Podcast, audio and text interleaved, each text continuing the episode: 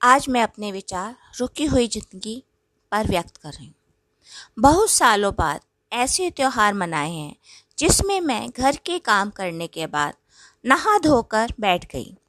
किसी की तरफ़ से कपड़े गीले करने या गंदे करने का डर नहीं था, केवल गुलाल लगाकर होली खेली। पिछले साल से वक्त थम गया है। पहले शिकवा होता था, लोग हमारे घर में होली खेलने कम क्यों आए? जबकि अब लगता है जो आए वे होली खेलने क्यों आए हैं? कहीं ये अपने साथ वायरस तो नहीं ले आए? हम भूल गए बाहरी लोगों को घर में बिठाकर हालचाल पूछना, उनको नाश्ता करवाना, बल्कि लोगों के घर आने पर उनसे दरवाजे पर खड़े होकर ही सारी बात मालूम कर लेते हैं। घर में बुलाने की बात सोचते भी नहीं।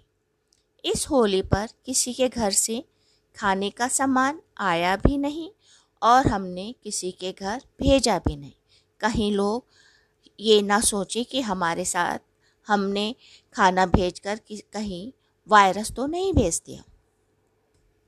इतना लंबा वक्त कभी नहीं सोचा था। इस प्रकार कट जाएगा। मेरी पीढ़ी ने मिलना जुलना मिल बांट कर खाना पीना शान की बात समझी जाती। लेकिन अब कितने समय से किसी दावत में शामिल नहीं हुए। अब सोचा था करोना ख़त्म हो गया, करोना का टीका आ गया। अब फिर से पुराना वक्त वापस आ जाएगा। लेकिन बढ़ते करोना केस ने फिर से सोचने पर मजबूर कर दिया ज़िंदगी प्यारी या दावतें। या फिर आइसोलेशन में ज़िंदगी जीना।